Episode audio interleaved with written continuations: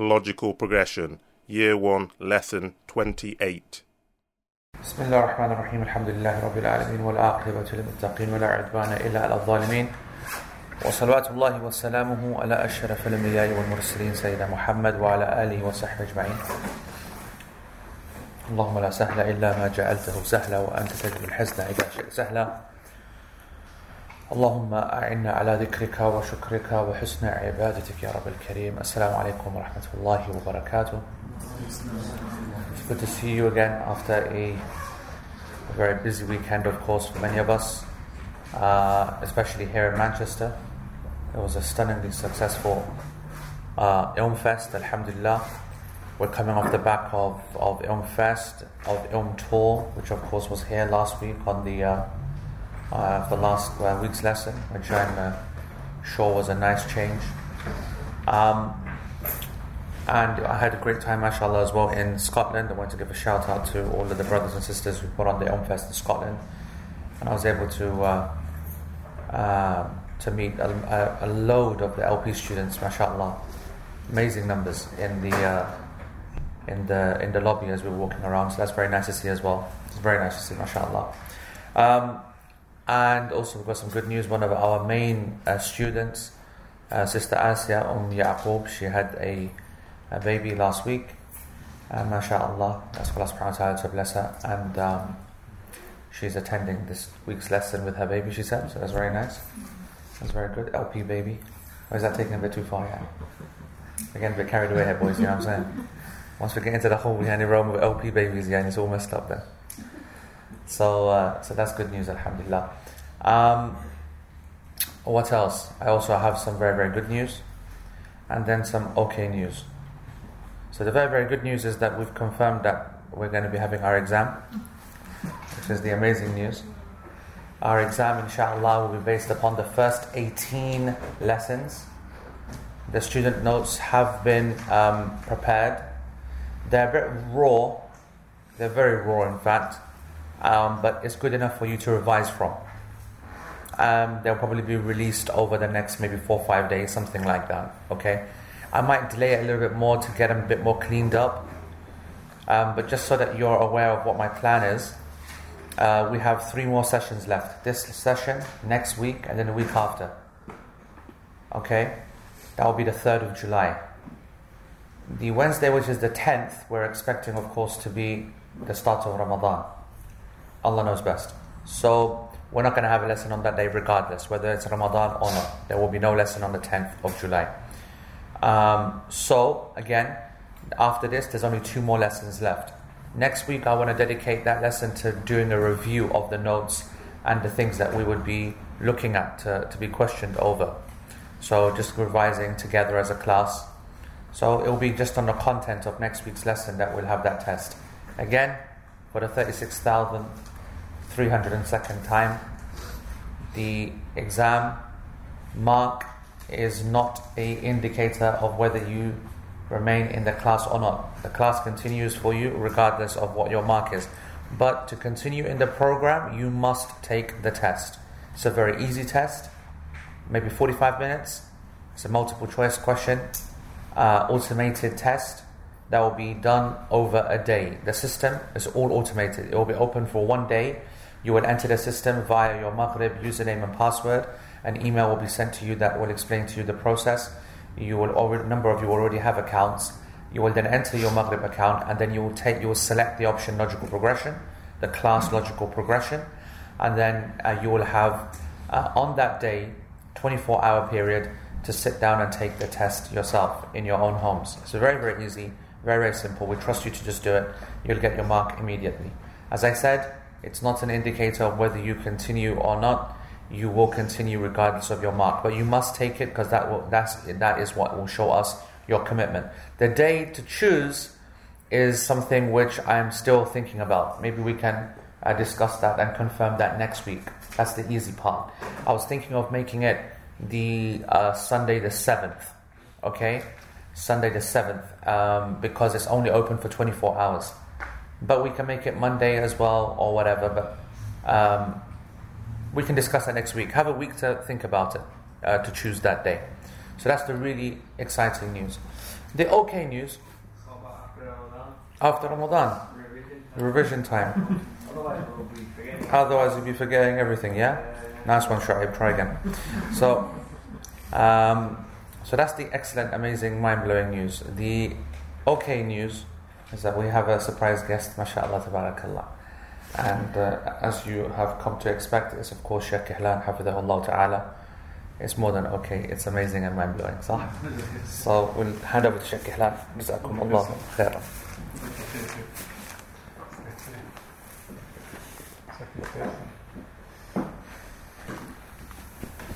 بسم الله السلام عليكم ورحمة الله وبركاته جزاكم الله خير for inviting me over and sorry to disturb your lesson I know that you're expecting Abu Isa to give you this lesson but he asked me to uh, share with you some of my thoughts which actually I've taken from uh, the book of Imam Ibn Taymiyyah rahimahullah Al-Qawa'id al-Nuraniyah so بسم الله الرحمن الرحيم الحمد لله رب العالمين وصلى الله وسلم وبارك على نبينا محمد وعلى آله وصحبه أجمعين of course, I think we all know that we have, in general, two main school of fiqh in Ahl Sunnah wal Jama'ah school. One of them is the school of uh, Iraq or Kufa, represented by Imam Abu Hanifa rahimahullah, and the other one is the school of Medina, represented of Imam Malik rahimahullah. And then we have another school which we can say the school of al-hadith, of al-hadith in general, which may be represented by Imam Ahmad rahimahullah and Imam Shafi'i. يعني تقريبا we can say that in general. And it's very good to have an idea about the way they understood the general principles of Sharia. I will just share with you for because I think you already covered in your lessons the issues of tahara purification. So I will just mention to you briefly what are the general guidelines of the main schools of thought, the Hanafis or the school of Iraq, and the school, uh, the school of Medina, and plus the school of Imam Ahmad or the school of Hadith in general. We know, for example, that the most important uh, part of our worship is the Salah, and the key for the Salah is the purification. If you look at the schools, for example, and the way, uh, for example, Imam Abu Hanifa rahimahullah, uh, in the issue of food first, or drinks first. Imam Malik, for, for example, he said all kind of drinks that intoxicant are haram because of the authentic evidences from Muhammad sallallahu alaihi wasallam. There are so many hadith, we don't need to go uh, to that. As for the issue of, uh, of eating, for example, Imam, Ahmad, Imam Malik rahimahullah is in the opposite. He said everything is permissible to eat in general, including the bears that have claws and the uh, animals that have fangs, for example. The vultures is not haram to eat according to Imam Malik rahimahullah. Even the insects in his madhab is not haram to eat. So in the issue of drinks, he is very strict. In the issue of eating, he is very lenient in a way. He said it's not haram, but in general it is makruh. And also the eating the mules, donkeys, uh, other things, he is lenient in, in, uh, with that. He's not very strict. You will find the school of Kufa, Imam Abu Hanifa opposite to that. For example, the, for the issue, the issue of the khamr or the wine, they only consider the wine that are being produced from grapes as the, the haram one. And they say it's not haram to have a small part of it if it doesn't make you intoxicant. And in the issue of the eating, they are very strict. They, for example, they said it is haram to eat the horses, haram to eat the uh, lizard, the, the desert lizard. And you see that there are two kind of extreme views in the issue of drinks and the issue of uh, eating Ahl Hadith or Imam Ahmad rahimahullah, you will find him تقريبا in between in these two issues. In the issue of uh, drinks, they took the stance of Imam uh, Imam Malik rahimahullah, and they said that everything which is intoxicant is haram to, to, have, to have.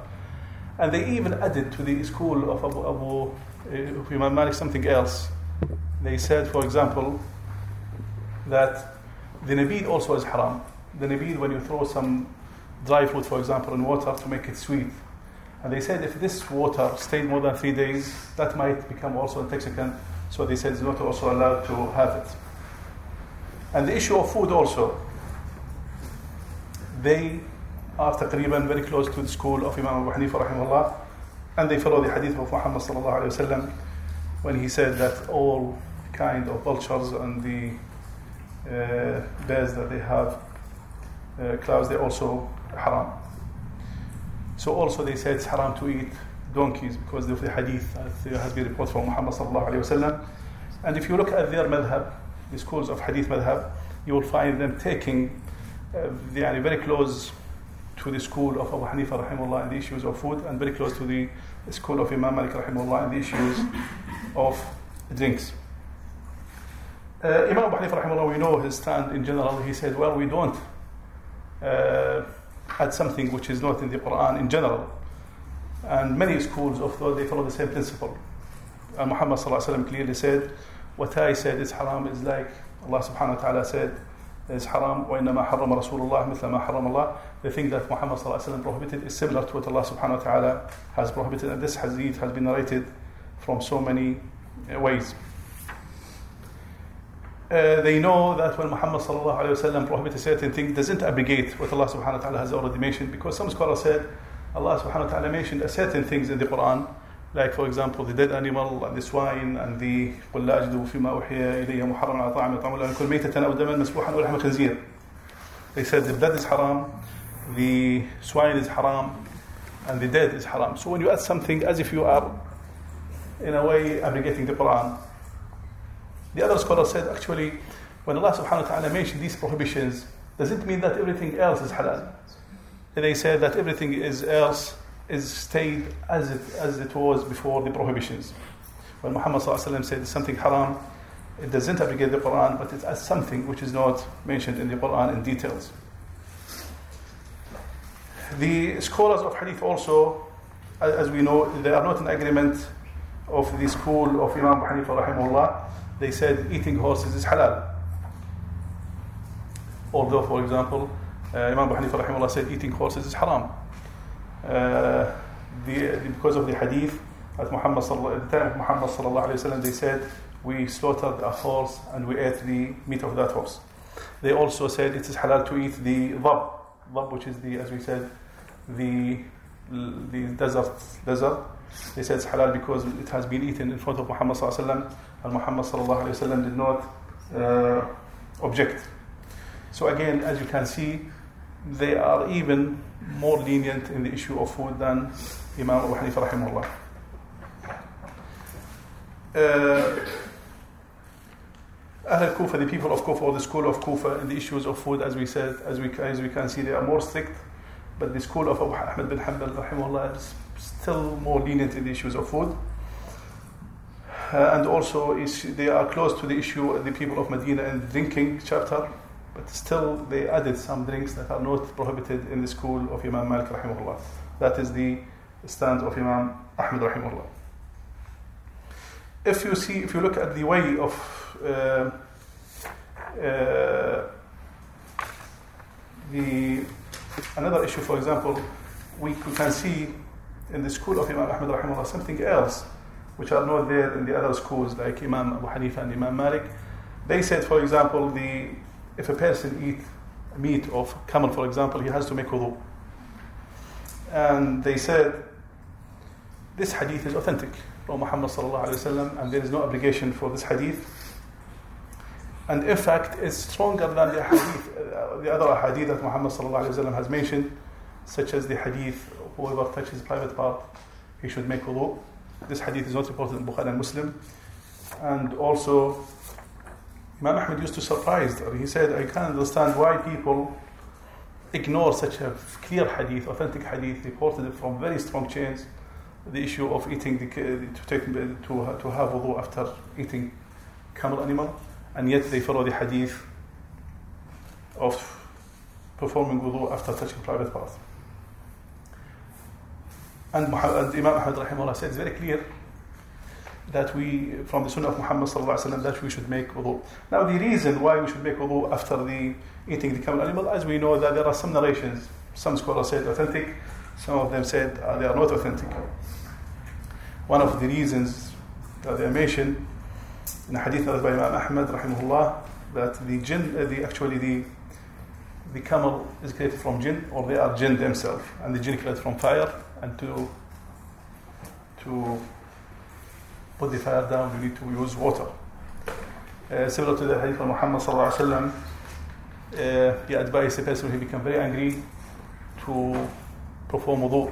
He said because the anger from shaitan from devil and devil from create fire from fire and when you uh, use water that will put the fire down. Uh, and also, this hadith has been very authentic, narrated by Jabir ibn Samura, Al-Bara ibn Azib, and Sayyid Mahdir, and many people. Muhammad sallallahu said, تَوَضَّأُوا مِنْ لُحُومِ الْإِبِلِ You should make wudu if you eat the meat of the camel. And he said, don't make wudu if you eat the lamb or the sheep meat, for example. Muhammad sallallahu also said you can pray in the places of, of the sheep, but you don't pray in the places of camel. The reason, a person say, well, uh, we know that if there is something impure, we can make wudu, or if we break wudu, we can make wudu. But why should we make wudu if we eat the camel meat? We believe that, for example, there are two kinds of impurities. One of them physical, which are very clear according to the hadith of Muhammad and the other one which is spiritual kind of impurity. And this is the issue of eating or drinking or making wudu after eating the camel meat they said it will remove the kind of spiritual side effect from that kind of meat. And that's why, for example, you see the people, with Bedouin people especially, they have this kind of anger, arrogance, harshness. And they said maybe this is the effect of eating the camel meat without taking wudu. So by performing the wudu, that will remove the side effect of that kind of meat. And we know that Muhammad sallallahu in the hadith narrated by Bukhari and Muslim, he said, you will find the harshness and difficulty and arrogance in the people who own the camels, and you find the easiness and humbleness and tranquility with the people who own the sheep. Which again imply that the people, when they eat a certain kind of food, that kind of food might affect their behavior and their character. And that's why maybe one of the reasons that Allah subhanahu wa ta'ala forbidden eating the swine or the khanzir. Uh, this is a kind of spiritual kind of effect that Muhammad has advised us. We will not find it in Abu Hanifa's madhab or Imam Malik rahimahullah. You will find it in the madhab of Imam Ahmad and the scholars of hadith as well. Uh, also, for example, if somebody eat another kind of meat which are haram, which is haram, should we make wudu or not? in a way, is the reason of taking wudu because we are eating something haram or impure? Or it is just, just applicable on the eating of the camel. This is another issue. Imam Ahmad rahimahullah has two, two uh, narrations from him. Many of the scholars of Imam Shafi'i rahimahullah also, they are in agreement the Imam Ahmad rahimahullah in this issue. Another issue also, whether you make wudu from the cooked food or not. you know that there are so many hadith that Muhammad advised the Muslims to make wudu if, from the cooked food, anything which is touched by, touched by fire. And some scholars say this hadith is abrogated. Uh, another hadith, for example, which is added, and you will not find it also in Imam Hanifa or Imam Malik, the issue of uh, a person when he woke up in the, in the morning, Muhammad he said he should clean his nose, sniff the water with his nose, because the devil stayed the night on his nose. And this is a kind of also spiritual impurity. And also in the hadith, Muhammad said if somebody woke up in the night, he should also wash his hand three times before he puts his hand in the container because he doesn't know where his hand stayed during the night. This is again, again a kind of spiritual impurity that we don't know the reason for it. Uh, Muhammad also said you should not pray in the places of the of the ibil, of the camel.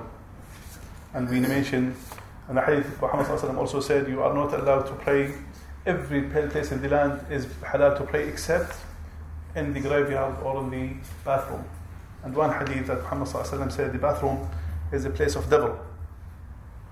Also, we know the hadith that Muhammad once he missed the Fajr prayer with his companions, and he said, actually, maybe this is a place of devil. That's why we should leave this place. So, avoiding the place of devil or the effect of devil in any way.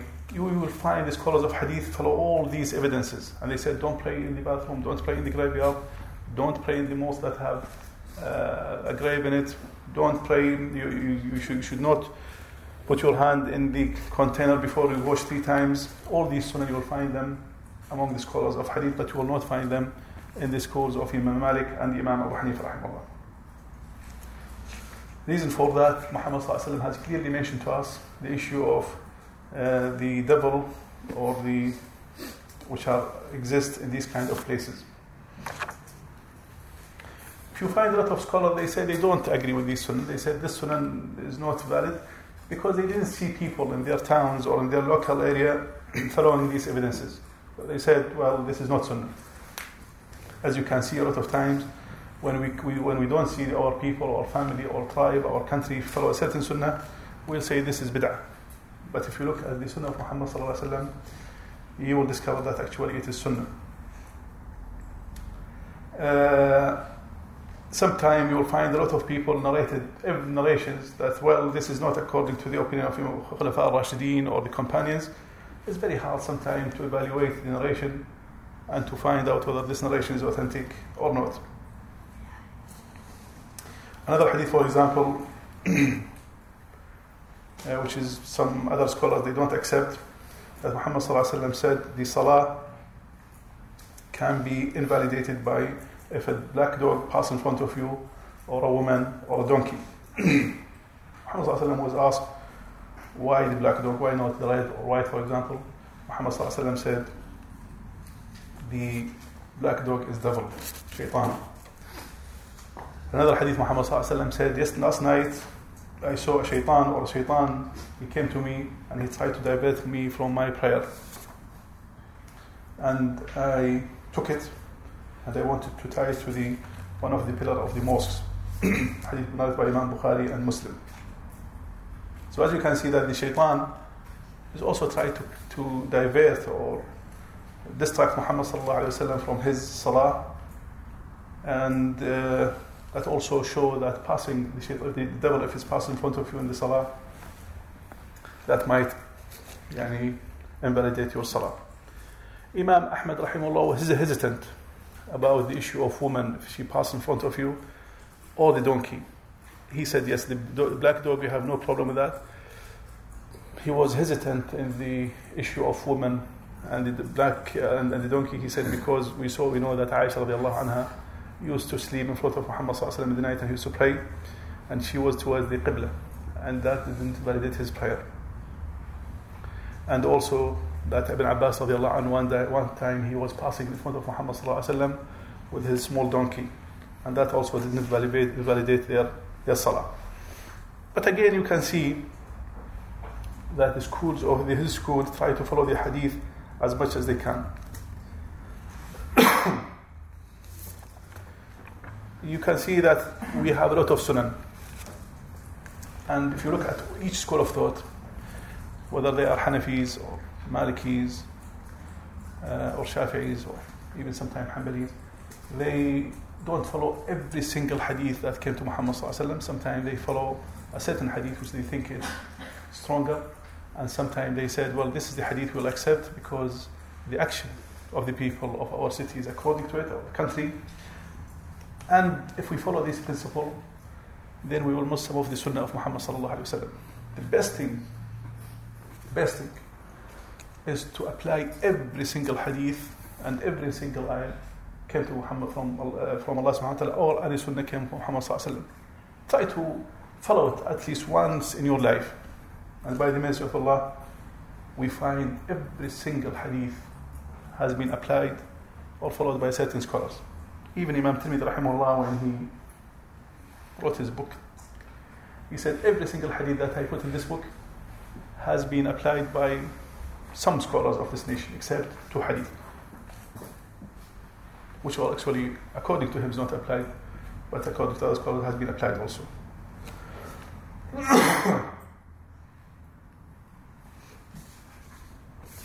so it would be a big loss if, if some of these these sunnah are missing just because they are not exist in our town. It will be a disaster. This is a very important principle. I don't know how to emphasize it.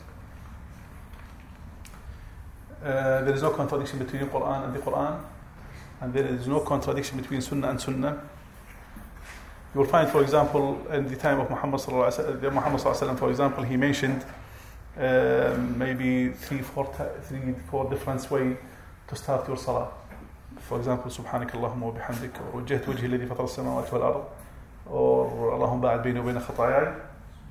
It is good not to stick with one dua. But today, for example, this salah you start with this dua, next salah with another dua, third with another dua. So you will try to apply every single narration came to Muhammad from Muhammad sallallahu alaihi wasallam. Also the dua. Also the qira'at, recitation of the Quran. It's good to recite the Quran in different ways. So you will not miss any goodness that came to from Allah subhanahu wa ta'ala or from, or from the sunnah of Muhammad sallallahu alaihi wasallam.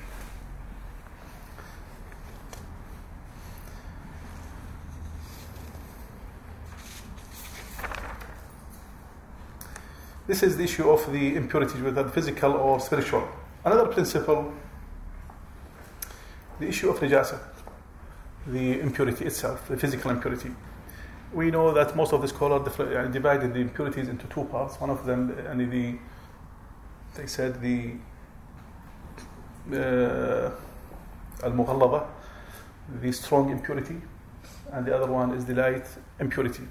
If you look at Imam Abu Hanifa rahimahullah and the school, his school, they said, well, we will forgive um, if it's a very heavy impurity, and but it's small, maybe an inch. They call it al dirham al bagli, maybe this much. We will not, we will ignore it. And for the light impurity, if it's quarter of that object, we will also ignore it or less. Imam Shafi'i rahimahullah is opposite in the issue of impurity. He's very harsh in the issue of the impurity. And he said, no, every single impurity is, is impurity. And we have to avoid it completely. Except very single thing, like a fly, a small spot, for example, in private part, these kind of things, he said, no problem. Or the blood of the, uh, for blood from the uh, mosquitoes, these kind of things, he was a bit lenient. Otherwise, he is very strict. Imam Malik rahimahullah, you find him in the middle between these two schools of thought, between the school of Malik, uh, between the school of Imam Abu Hanifa rahimahullah, who is a bit lenient in this issue, and the school of Shafi'i, was very strict in this issue. He said the urine and the uh, dunks of the eaten animal is not impure. and he said also the blood is not a, is not a, is not heavy uh, najis, but it is light one. And if there is a blood coming from a person or the thobe or a dress, doesn't make his uh, Uh, dress or his thobe najis. Ahmed, you will find him between the two. You will find Ahmed between the Shafi'is and between the Hanaf, between the Hanafis and Shafi'is. He said the animals that people normally deal with, like mules or donkeys, that they cannot avoid. It is okay if you if, it's hard for you to avoid them, then it is not najis. So he's lenient in this issue. Also, he said if there is dung or urine of the eaten animal, is also not a big issue. Uh, also, the issue of if a person prayed and he forgot that there is some kind of impurity on his thobe or on his shoes, Imam Ahmad rahimahullah said, there is no problem because Muhammad discovered something impurity on his shoes and he removed them during the salah. Uh, and also when Muhammad wasallam discovered after he prayed Fajr that there is some impurity in his thobe, he did not repeat the salah. You will find Imam Ahmad rahimahullah followed the sunnah, although Imam Shafi'i and Imam Abu Hanifa on the other side, they said no, he has to repeat the salah. He has to repeat the salah. The other principle also, how to remove the impurity. Imam Abu Hanifa rahimahullah and his school of thought, they said you can remove the impurity by any mean. whether that mean is liquid or solid. Imam Shafi'i rahimahullah, on the other side said no. Impurities only can be removed by water only. Even if there is impurity below or under the foot, the foot or the, the shoes, Imam Shafi'i rahimahullah said has to be cleaned by water. And then he said there is nothing can remove it except the water. Even the impurity in the earth. You will find the school of hadith, Imam Ahmad rahimahullah is one of them. He said no. For example, for the issue of shoes, if you wipe your shoes on the floor, that will purify it. The knife, for example, if you have blood, if you wipe it with a piece of cloth, it will clean it. Similar to Imam Abu Hanifa rahimahullah in this issue, which is not according to Imam Shafi'i. Imam Shafi'i in this issue, in a bit to an extreme. Also, a woman clothes, for example, if a woman wear long dress, for example, and the uh, that her clothes might be touched the water or impurities. Uh, Imam Ahmad rahimahullah said, okay, because the sun and the wind will purify the thawb and the, and, this, and the dust will purify the thawb. So as long as the impurity removed, the physical impurity by any means, whether physical, whether with solid or with water, or with the air, or with the sun, or with wiping it, according to the school of Imam Ahmad and the school of Hadith, it is okay, which is in this case very close to the school of Abu Hanifa. The main principle here is, as we know, that the Jewish are very extreme in the purities. They are very extreme. And the Christian opposite to them. They are very lenient in issues of impurity. And Islam in the middle. Islam between the two extremes. And even the, among the Muslims, you'll find always two extreme op- idea, opinions. One very extreme to the side, one very extreme to the side. And the correct always you'll find it somewhere in the in the middle.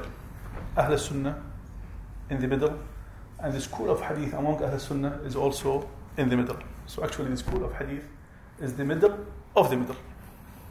No.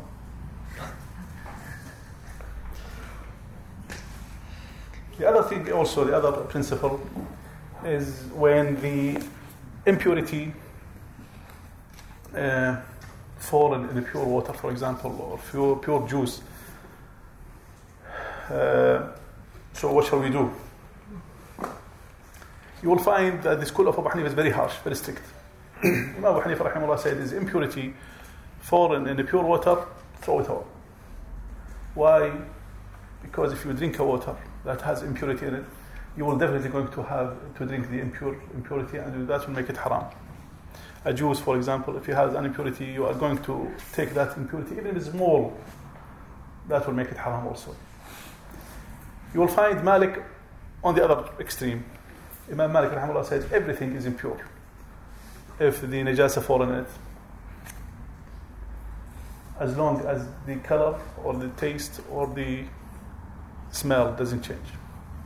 And you'll find Ahmed and Shafi'i in the middle. They said, no, if the water is so much, cannot be impure. It cannot become yeah, impure because a small impurity fallen in it. And they said, they mentioned the hadith, إذا بلغ الماء قلتين لم يحمل الخبث. And also the issue of other uh, uh liquids other than water, such as yeah, the other pure liquids.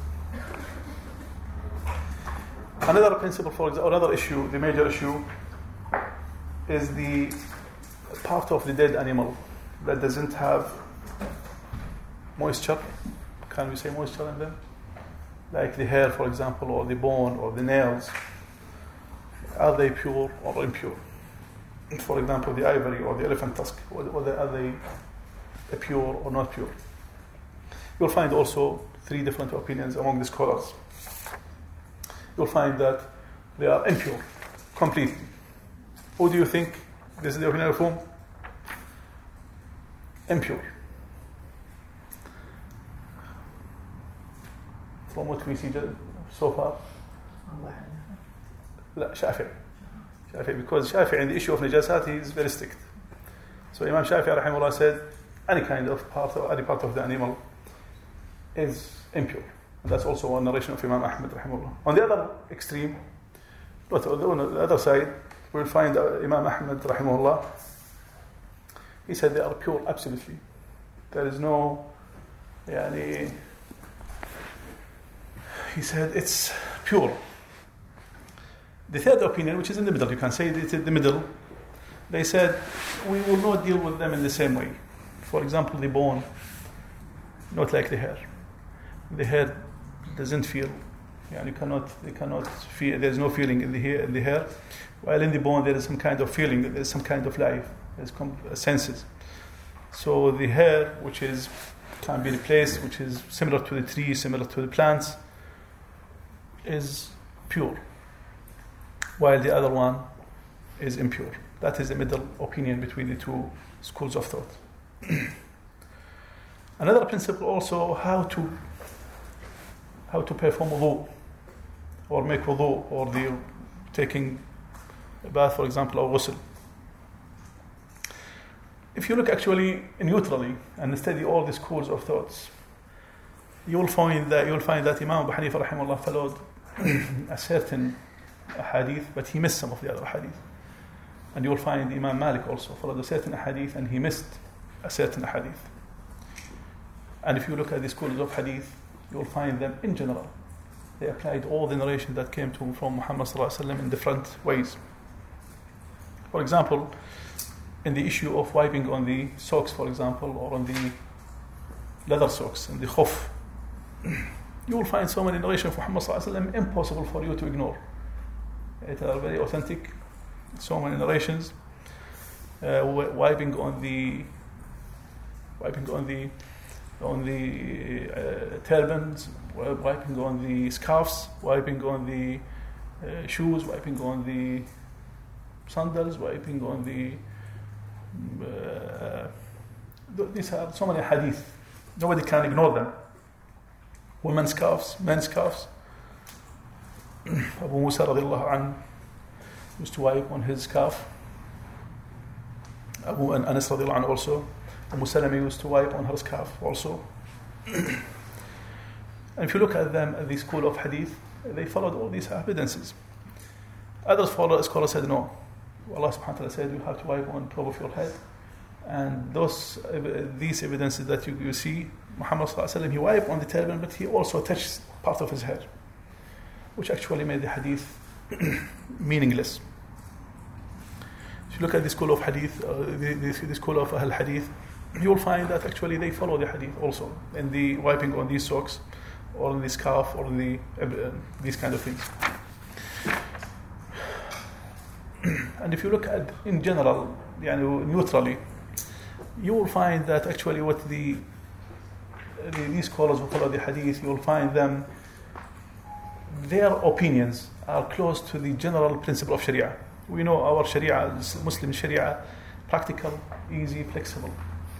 And whenever there is some kind of harshness, you will find an ease. And for a person to remove the turban and then wipe his hair or remove his scarf and rearrange it again is a difficult one. Remove the socks and then put it on and why is a kind of and it's out of the mercy of Allah subhanahu wa ta'ala, out of the hardship and difficulty. Allah subhanahu wa ta'ala made it easy for us. So this is similar to the principles of Sharia.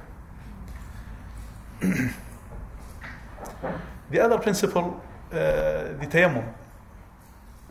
You will find, for example, uh, like Abu Hanifa rahimahullah, Shafi'i rahimahullah, they said you have to, you have to uh, hit the turab two times. Put your hand on the soil or the dust two times. And you have to wipe up to the marfaq. You have to have, wipe your hands up to the marfaq. And yet you find the hadith, authentic hadith. In fact, very authentic hadith. That Muhammad wasallam, in his tayammum, he only hit the soil or dust one time. And he didn't wipe on his arm, just on his hands. That's it. So you'll find these evidences easy and supported by the evidence from Muhammad in a very, very authentic hadith. the other issue is the issue of menses, woman menses, and the bleeding of a woman. which, as we know, one of the most complicated issue of, uh, of tahara. We know from the hadith of Muhammad wasallam, if we look at all the uh, evidences, we will find three, three sunan came from Muhammad sallallahu alaihi wasallam. Uh, of the Mu'tada, a woman that she who has a regular period, and if she has irregular period after that, then she can estimate the period time according to the her regular time before. This hadith narrated by Imam Bukhari and Muslim.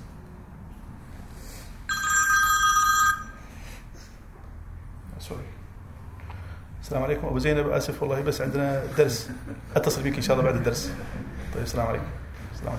This is also his fiqh. It's fiqh. Yes. yes. Because um, my friend, is a bit sensitive, so.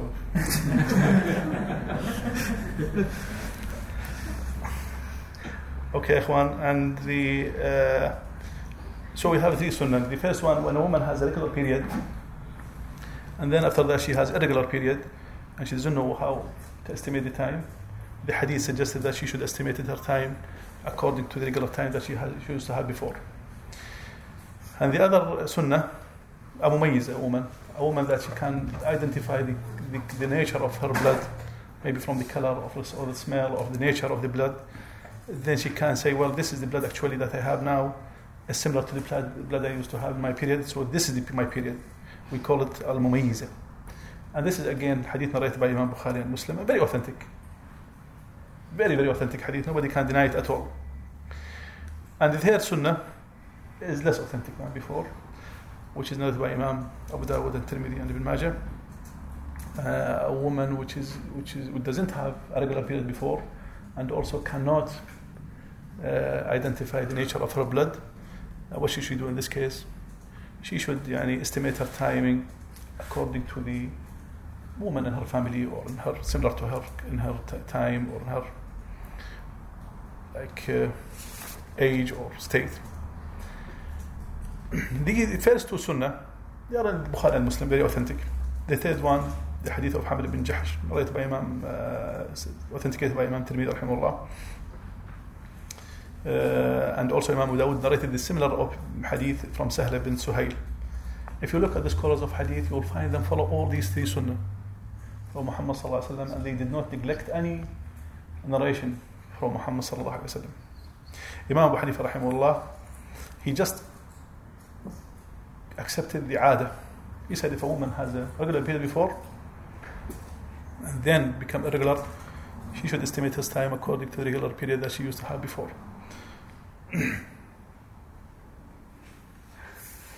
he doesn't yani, rely on the tamiz or yani, the, the nature of the blood. Uh, and Imam Malik rahimahullah, he uh, accept the tamiz. He said if a woman have a regular period, she should look at the nature of the blood, not at the regular time that she has before, which is opposite to Imam Abu Hanifa's rahimahullah's opinion. Imam Imam Shafi rahimahullah, he said, use the tamiz, the nature of the blood, and then uh, as a priority, and then he said the ada as a second. Uh, and if they are coming together, then he said the, the identification of the blood is more important. And he said if he, she cannot find out, then she should pray continuously without stop. And as you can see, that the schools of hadith actually solve this problem by following the three sunnah from Muhammad sallallahu alaihi wasallam. In conclusion, what we what we say that one of the major lessons, inshallah, hopefully in the future, whenever I come, I can cover a chapter of the other issues. This is tahara only. The- the- There is uh, also there are main differences in the issue of salah, the issue of hajj, issue of all, all the chapters of fiqh. You will find these major schools of thought: the school of Ra'y and school of hadith, and then the school of Hijaz, and then school of hadith. Um, you can see how they, yani, they, they built their fiqh. And the best way, of course, is to apply everything came from Muhammad sallallahu every single sunnah, not to neglect any sunnah. Otherwise, our deen will become less and less And we have, we have to protect our deen and convey it to the second generation intact without any naqs, without any taghyir. We should not stick with one scholar and think that he is immune from mistakes. They are a human being. They can forget, they can make mistake, they can whatever. But the good, uh, we will use their opinion. We study their work. We don't start from zero, but we also keep our mind open, reading the hadith of Muhammad sallallahu apply his sunnah, because that's what we will be asking the judgment. The ayat from the Quran and the sunnah of Muhammad sallallahu alaihi wasallam. And we know for sure that there is no contradiction between the ayat of the Quran and there is no contradiction between the Quran and the sunnah of Muhammad sallallahu alaihi wasallam. But here is the uh, issue of how to apply them. Like, for example, uh, the issue of janazah. We know, for example, the hadith that Muhammad ﷺ prayed the janazah for takbirat, in some narration five takbirat, in some narration seven takbirat, some narration nine takbirat. It's good to pray janazah in these three different forms whenever possible. We know, for example, the adhan, our adhan. The adhan that we have nowadays is not the adhan that was at the time of Muhammad sallallahu The adhan that we have, uh, 16 words. How many words we have? 15. 15? Yeah. At the time of Muhammad sallallahu used to have 17. 17. 17 words. Uh, so again, it's good, for example, sometimes, although maybe somebody, if you try to do the adhan at the sunnah, they will kill him. but again, it's good to follow the sunnah and not to neglect it. Since Muhammad at this time, he has another adhan, added a few words. Although the people normally they say, well, these people bringing another deen, another religion, simply because they don't look at the sunnah of Muhammad and they don't try to implement it. My advice is to follow every single sunnah whenever possible. If you can't today, maybe some other time you can. You can follow all the narration. And whenever someone yani, neglect any sunnah of Muhammad sallallahu it will be seen in us as a nation in a form of weakness and division. Allah khair. Sorry, I took I think more than I. if we can have some uh, questions, I think that was very interesting. If there's any questions, then please uh, just uh, speak out. This is also the, this is all can be found in the book by Imam Ibn Taymiyyah rahimahullah, Qawa'id al-Nurani, the first chapter. Qawa'id al-Nurani was the best book that he wrote. Um, I just have, if you don't mind, I've just got three points, three questions that came to my mind. Um, um, basically, the first one was that um, you were mentioning regarding the culture, and a lot of people look at culture and assume from that if it's uh, valid or not. Um, but what about, I understand your point, and I agree with that, that um, one should try to educate themselves as much about hadith and the sunnah as much as possible. What about the case of a lay person, uh, somebody who's not educated? Is it sufficient enough for them to look at the culture around them and to take from that and just practice from that? Yani, I think the brother is asking about the culture, isn't it? Whether should if we don't have enough knowledge, should we follow the culture or not? That's the that's the question. Yes. Yani, of course, yes. We follow our culture as long as it's not contradicting the Quran and Sunnah. Uh, but at the same time, we have to read the Quran all the time and understand the Quran, and we have to follow read the Sunnah all the time and follow the Sunnah. And if we find any contradiction between the Quran and the Sunnah and our tradition, we will throw our tradition in the dustbin and we don't care at all. Otherwise, we will worship our tradition beside Allah subhanahu wa ta'ala. We will follow the Quran and Sunnah only. And we know in our societies there are a lot of traditions which is against the Quran and Sunnah. We follow them just because we are inherited them, I don't know where from. Maybe the remaining part of Jahiliyyah or whatever, which is against the Quran and the Sunnah of Muhammad. As long as they are not in contradiction, contradicting Quran and Sunnah, no problem but throw them away if there is any contradiction. Allah.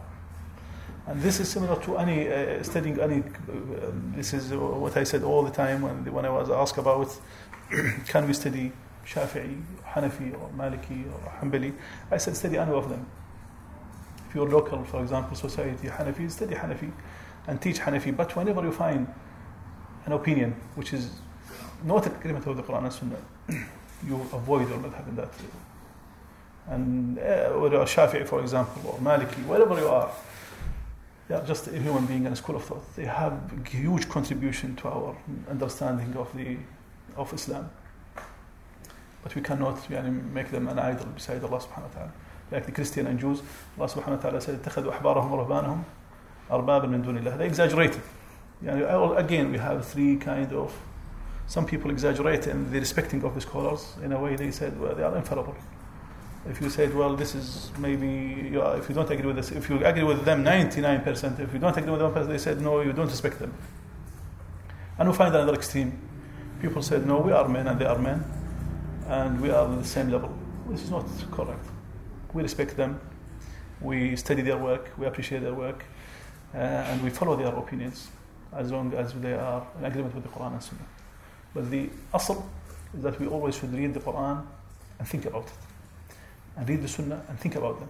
And whenever we find anything, any issue which is not in agreement with the Quran, we'll, we'll, we won't follow the hadith, any person, except Allah and His Messenger. As simple as that. You, you will find it difficult, but that's the way to Jannah. way to Jannah is never easy. Uh, Allah Always when a person to try to follow the haqq, uh, he will find hardship and difficulty. But if he is sincere, Allah will protect him and guide him and look after him. If um, anybody else has questions, or just ask me. Ask me a question. So. Yeah, um, basically, the other one was um, in certain situations, I understand that, for example, if you're in Salah, then you have to follow the opinions of one madhab. So, for example, if you're uh, praying according to the Hanafi fiqh, then it's better to just follow the other opinions laid down within that. But where is relax? Um, where can you become relaxed when taking opinions? And where can you be relaxed and where is it? You know, you have that system. You shouldn't take different opinions and mix them up, mix around and stuff. You mean you mean if you have, uh, for example, Hanafi Imam, you should follow everything that the Imam follow. You mean? In, in the sense that, for example, you pray according to Hanafi opinion, um, you, you, you, you follow that system. But would it mean that in other aspects of your life that you have to follow that same, the same, um, same school, or where can you take other opinions? Where is it relaxed, and where is it kind of better to stick to one method? Uh, so I didn't understand your question. You mean um, he said that he's basically what he's trying to say is that if a person was to pray according to uh, one madhab, for example, and uh, in salah completely, okay, um, uh, would that kind of sticking to that madhab does that apply to the rest of the acts of ibadah as well? What is the principle that one is using in his life? Sticking to some scholars, not sticking to the madhab, sticking to the madhab not sticking to the madhab? How does he oh. keep a system? No, I think anyway, he should stick with the madhab all the time, throughout, yani, with the salah, with the saum, with the hajj, with the general life in general.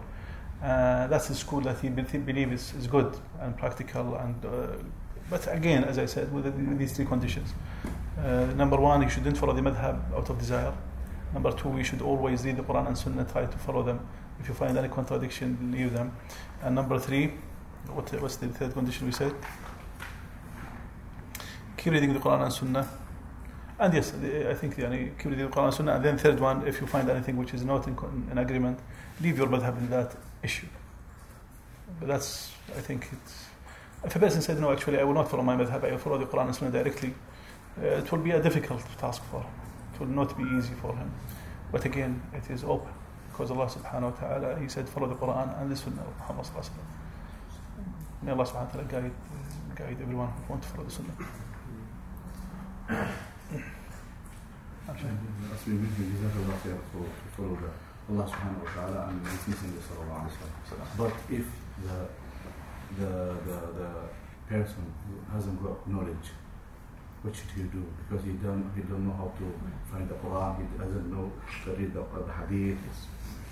He should, yani, Sheikh Abdul Ghaffar said, what if a person doesn't uh, doesn't have the knowledge and he will not be able to understand or study the like a common person who doesn't understand. I think the the person who should find ask a scholar who he thinks that he's closer to the Quran and Sunnah. You know, like a person when he wants to take his child to a doctor, for example, he will he will ask what is the, this doctor, his history, for example, reputation and effect in the nation, for example, and he will have some indication that this is the best doctor that he has.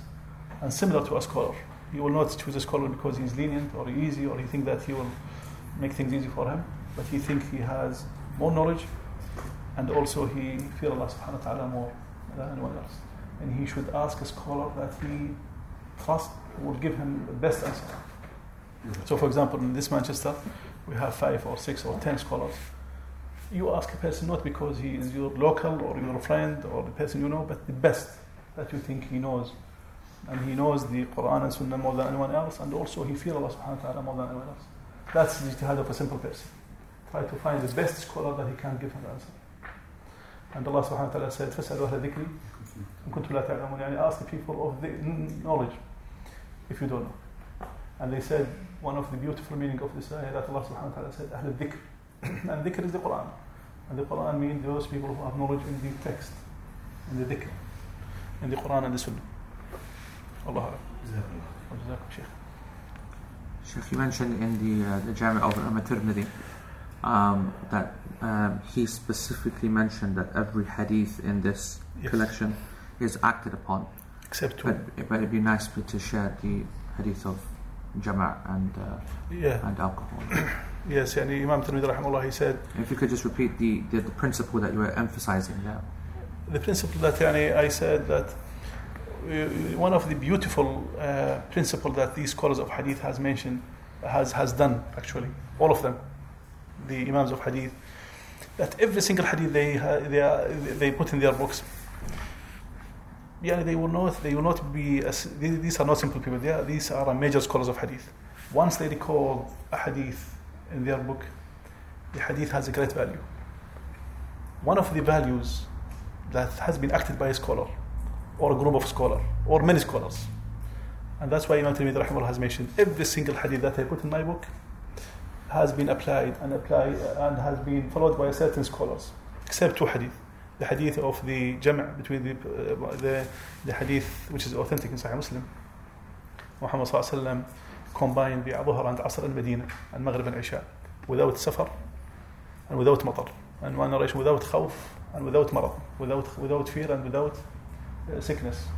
They said, how can Muhammad wasallam combine the two salah while he's not in a safar, while there is no rain, while there is no fear, while there is no sickness? And they said, well, all the nation has not done that. But again, when they ask, they ask the narrator why Muhammad has done that, he said he was he doesn't want to make things difficult for his nation. Sometime a person, for example, in a show, in, in a in a lecture, or sometime a person in an operation, or sometime a baker who will, if he leave his work, maybe will be spoiled. So he needs some extra time. So s- sometimes the time in winter short, sometimes difficult. So if there is a difficulty, you can join them.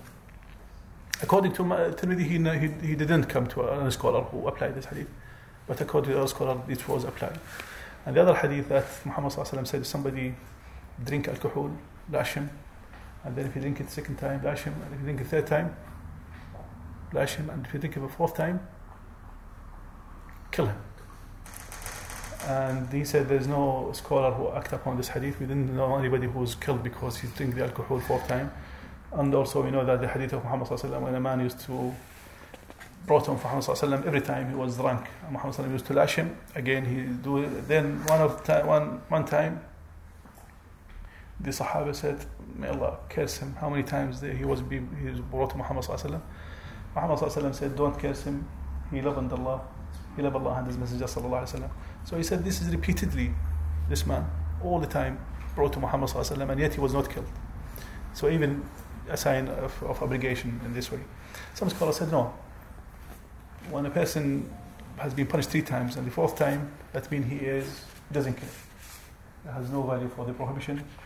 And then, and some scholars here they took the third kind of opinion, which I think is is good, in my opinion. Uh, people said some people said it's abrogated. Some people said no, you have to apply it, and some people said no, it's it's below, it's up to the imam. If you see the interest, a lot of people drinking alcohol, they don't stop. And we know drinking alcohol is the mother of the mother of evil, as Uthman radiallahu anhu said, Umm al the mother of evil, the al-khamr. Then the imam can apply the capital punishment for that. صحيح? Allah. But this is very important issue. These hadith that we have thousands of them, every single sunnah of them, every single sunnah have been applied by a scholar. It's not some theoretical kind of knowledge. It's all a practical knowledge.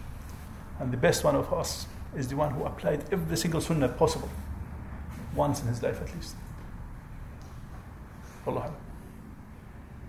Otherwise, we will miss some of the sunnah of Muhammad sallallahu in ours, and we will not convey the message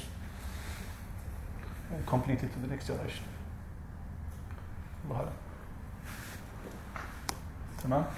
So, so you mentioned now that Muhammad Imam Tirmidhi hadith al-Jama or without any reason, Yes, without any. difficulties. Yeah. So the people is complaining for them nowadays for the summertime. Yeah. Also hadith. Yeah, and Sheikh Al-Wafar also said that but we we find people complain when people join the Maghrib and Isha in this uh, short. Uh, I, I'm one of the piece, people that I don't like the idea of combining the Maghrib and Isha. Uh, no, no problem if a person, for example, tired and he's working uh, and he cannot make prayer Isha, that's fine. Uh, he can join them. But to make it like a system in a mosque, every year, three months or four months, continuously, make it like a system. I think this is changing our religion. This is when a systematic way, every month, every year, four months, make a second jama'ah inside the mosque. Uh, this is this is bid'ah, in my opinion. If you keep it on the individual basis, basis for example, a person cannot pray, go home and pray on his own. To make two jama'ahs in the mosque, pray now jama'ah praying Isha, and then after half an hour or one hour, another jama'ah praying Isha. We believe that in every single mosque should be one jama'ah, one imam. One you make two jama'ah, it will divide the jama'ah of the mosque. Sahih? What's the one of the benefits of Salat al-Jama'ah that will, will create that kind of sense of unity in the in the society. So if you have two Isha, and two Maghrib, and two Imams, what is the Jama'ah? You will create a division in this in this mosque, and then you will create a division inside the society. If you cannot pray Maghrib, if you cannot uh, pray Isha because you are busy or uh, or or you cannot stay awake till 11 o'clock, no problem, pray on your own. But don't create a second Jama'ah in the mosque. And you know, even the three Imams, تقريبا, uh, Abu Hanifa and Malik and, and in a way Shafi'i, they said one Jama'ah in every mosque. Even when a person come late, he shouldn't make another Jama'ah. He should pray on his own or go back home and pray. This is to keep one Imam, one Jama'ah at a certain time. Allah. And that's why I believe it's bid'ah. Not because of the Jama'ah itself, because the systematic Jama'ah that have been created, which is in a way changing our religion. And we want to preserve our religion. No change. Muhammad said, uh, day of judgment, people will come and they think, uh, try to, they are trying to fall in the fire. I want to, to, yeah, to keep them away, and they will be thrown in Jahannam. I said, why? This is my people, com- my companions, my friends. It will said to be said to him, no. إنهم غيروا وبدلوا. غيروا, they they altered and they changed. I think altered and changed is also a deep key- kind of meanings. أنهم غيروا, you will have a certain prayer. You will, know, you will keep the prayer. but you will change it in a way, in its timing, in its location, in its place. That's تغيير. Alternation, you say no, I will not pray uh, Salah. I will sit on the chair like a Christian and sing. A Christian. They change their religion and, and they make it into singing, sitting on chairs and singing. And they keep it one hour in a week and then they left it completely. and even their church, they became mosques. That's what happened, isn't it? If you don't look after religion, your religion will be diluted, and then people will think, oh, this is a joke, and they will leave it. It's not a proper religion. But if you preserve your religion completely, try to implement it completely, they will be protected. And you will find all time people who who follow that religion. Like our people now, they have chairs. Have you seen the chairs? Now we have, I don't know how many chairs, 10 chairs. Maybe next year it will become 20. And then after 10 years, 30. And after 50 years, it will become 50. Then after 100 years, the imam. The imam also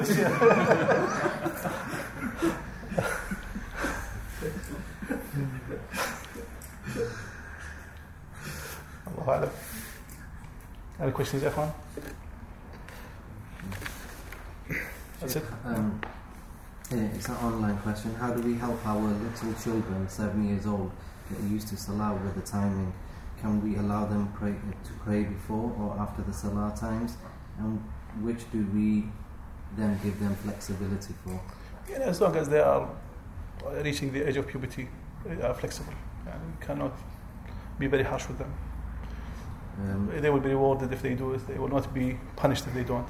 We train them as much as we can. Uh, but they are not yani, like the an adult people. Sheikh, two sisters are asking, in terms of a woman invalidating a man's prayer, if he passes in front of him, please can the Sheikh tell us about the rulings about this during Hajj and Umrah and also in the Prophet's Mosque? Uh, of course, and again, you can see, you can say a lot of scholars said. By the way, you will find most of the scholars said the passing in front of the man will not invalidate completely. He doesn't need to make it up. It will reduce the ajr, but he can continue with the salah. I think this is the opinion of the four imams. And the other issue, they said uh, all the mosques are the same. No exemption. And some of them said no, except Mecca. The problem in Mecca because you have the tawaf. And the tawaf, millions of people around the Kaaba. And you cannot protect the people from, from that. So they said with one exemption only, and that is the opinion of some scholars, which I think is correct. Uh, so difficult in Mecca because of the tawaf to protect you from some people passing, passing in front of you. Because of that difficulty, and because of some, narration also. Masjid al-Haram, I think, exempted, but Masjid al-Nabawi not. Muhammad inside the Masjid al-Nabawi, he forbade the people from passing in front of them. And some of the companions, they fought with other people when they passed in front of them. But only al-Masjid al-Haram, just because the tawaf. Allah. Um, just one more question. Um, it's in regards to menses. Uh, how does one know that it's finished? Could you explain that more in detail? How does it know it's finished?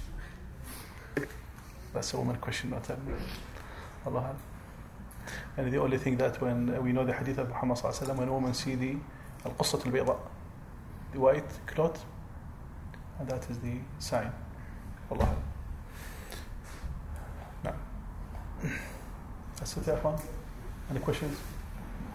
That's One last question. In regards to, for example, combining the salah individually, is there any limits or any limits in saying what is actually a good reason for you to combine uh, Maghrib and Isha? So, like, there's a limit where people can't abuse that and just do whatever they can. Yeah. As I said, when there is a, a hardship and difficulty, uh, I personally believe that if a person pray one hour, one hour, 20 minutes, 10 minutes after Maghrib, that should be okay. That's a share. And I think most of the people now.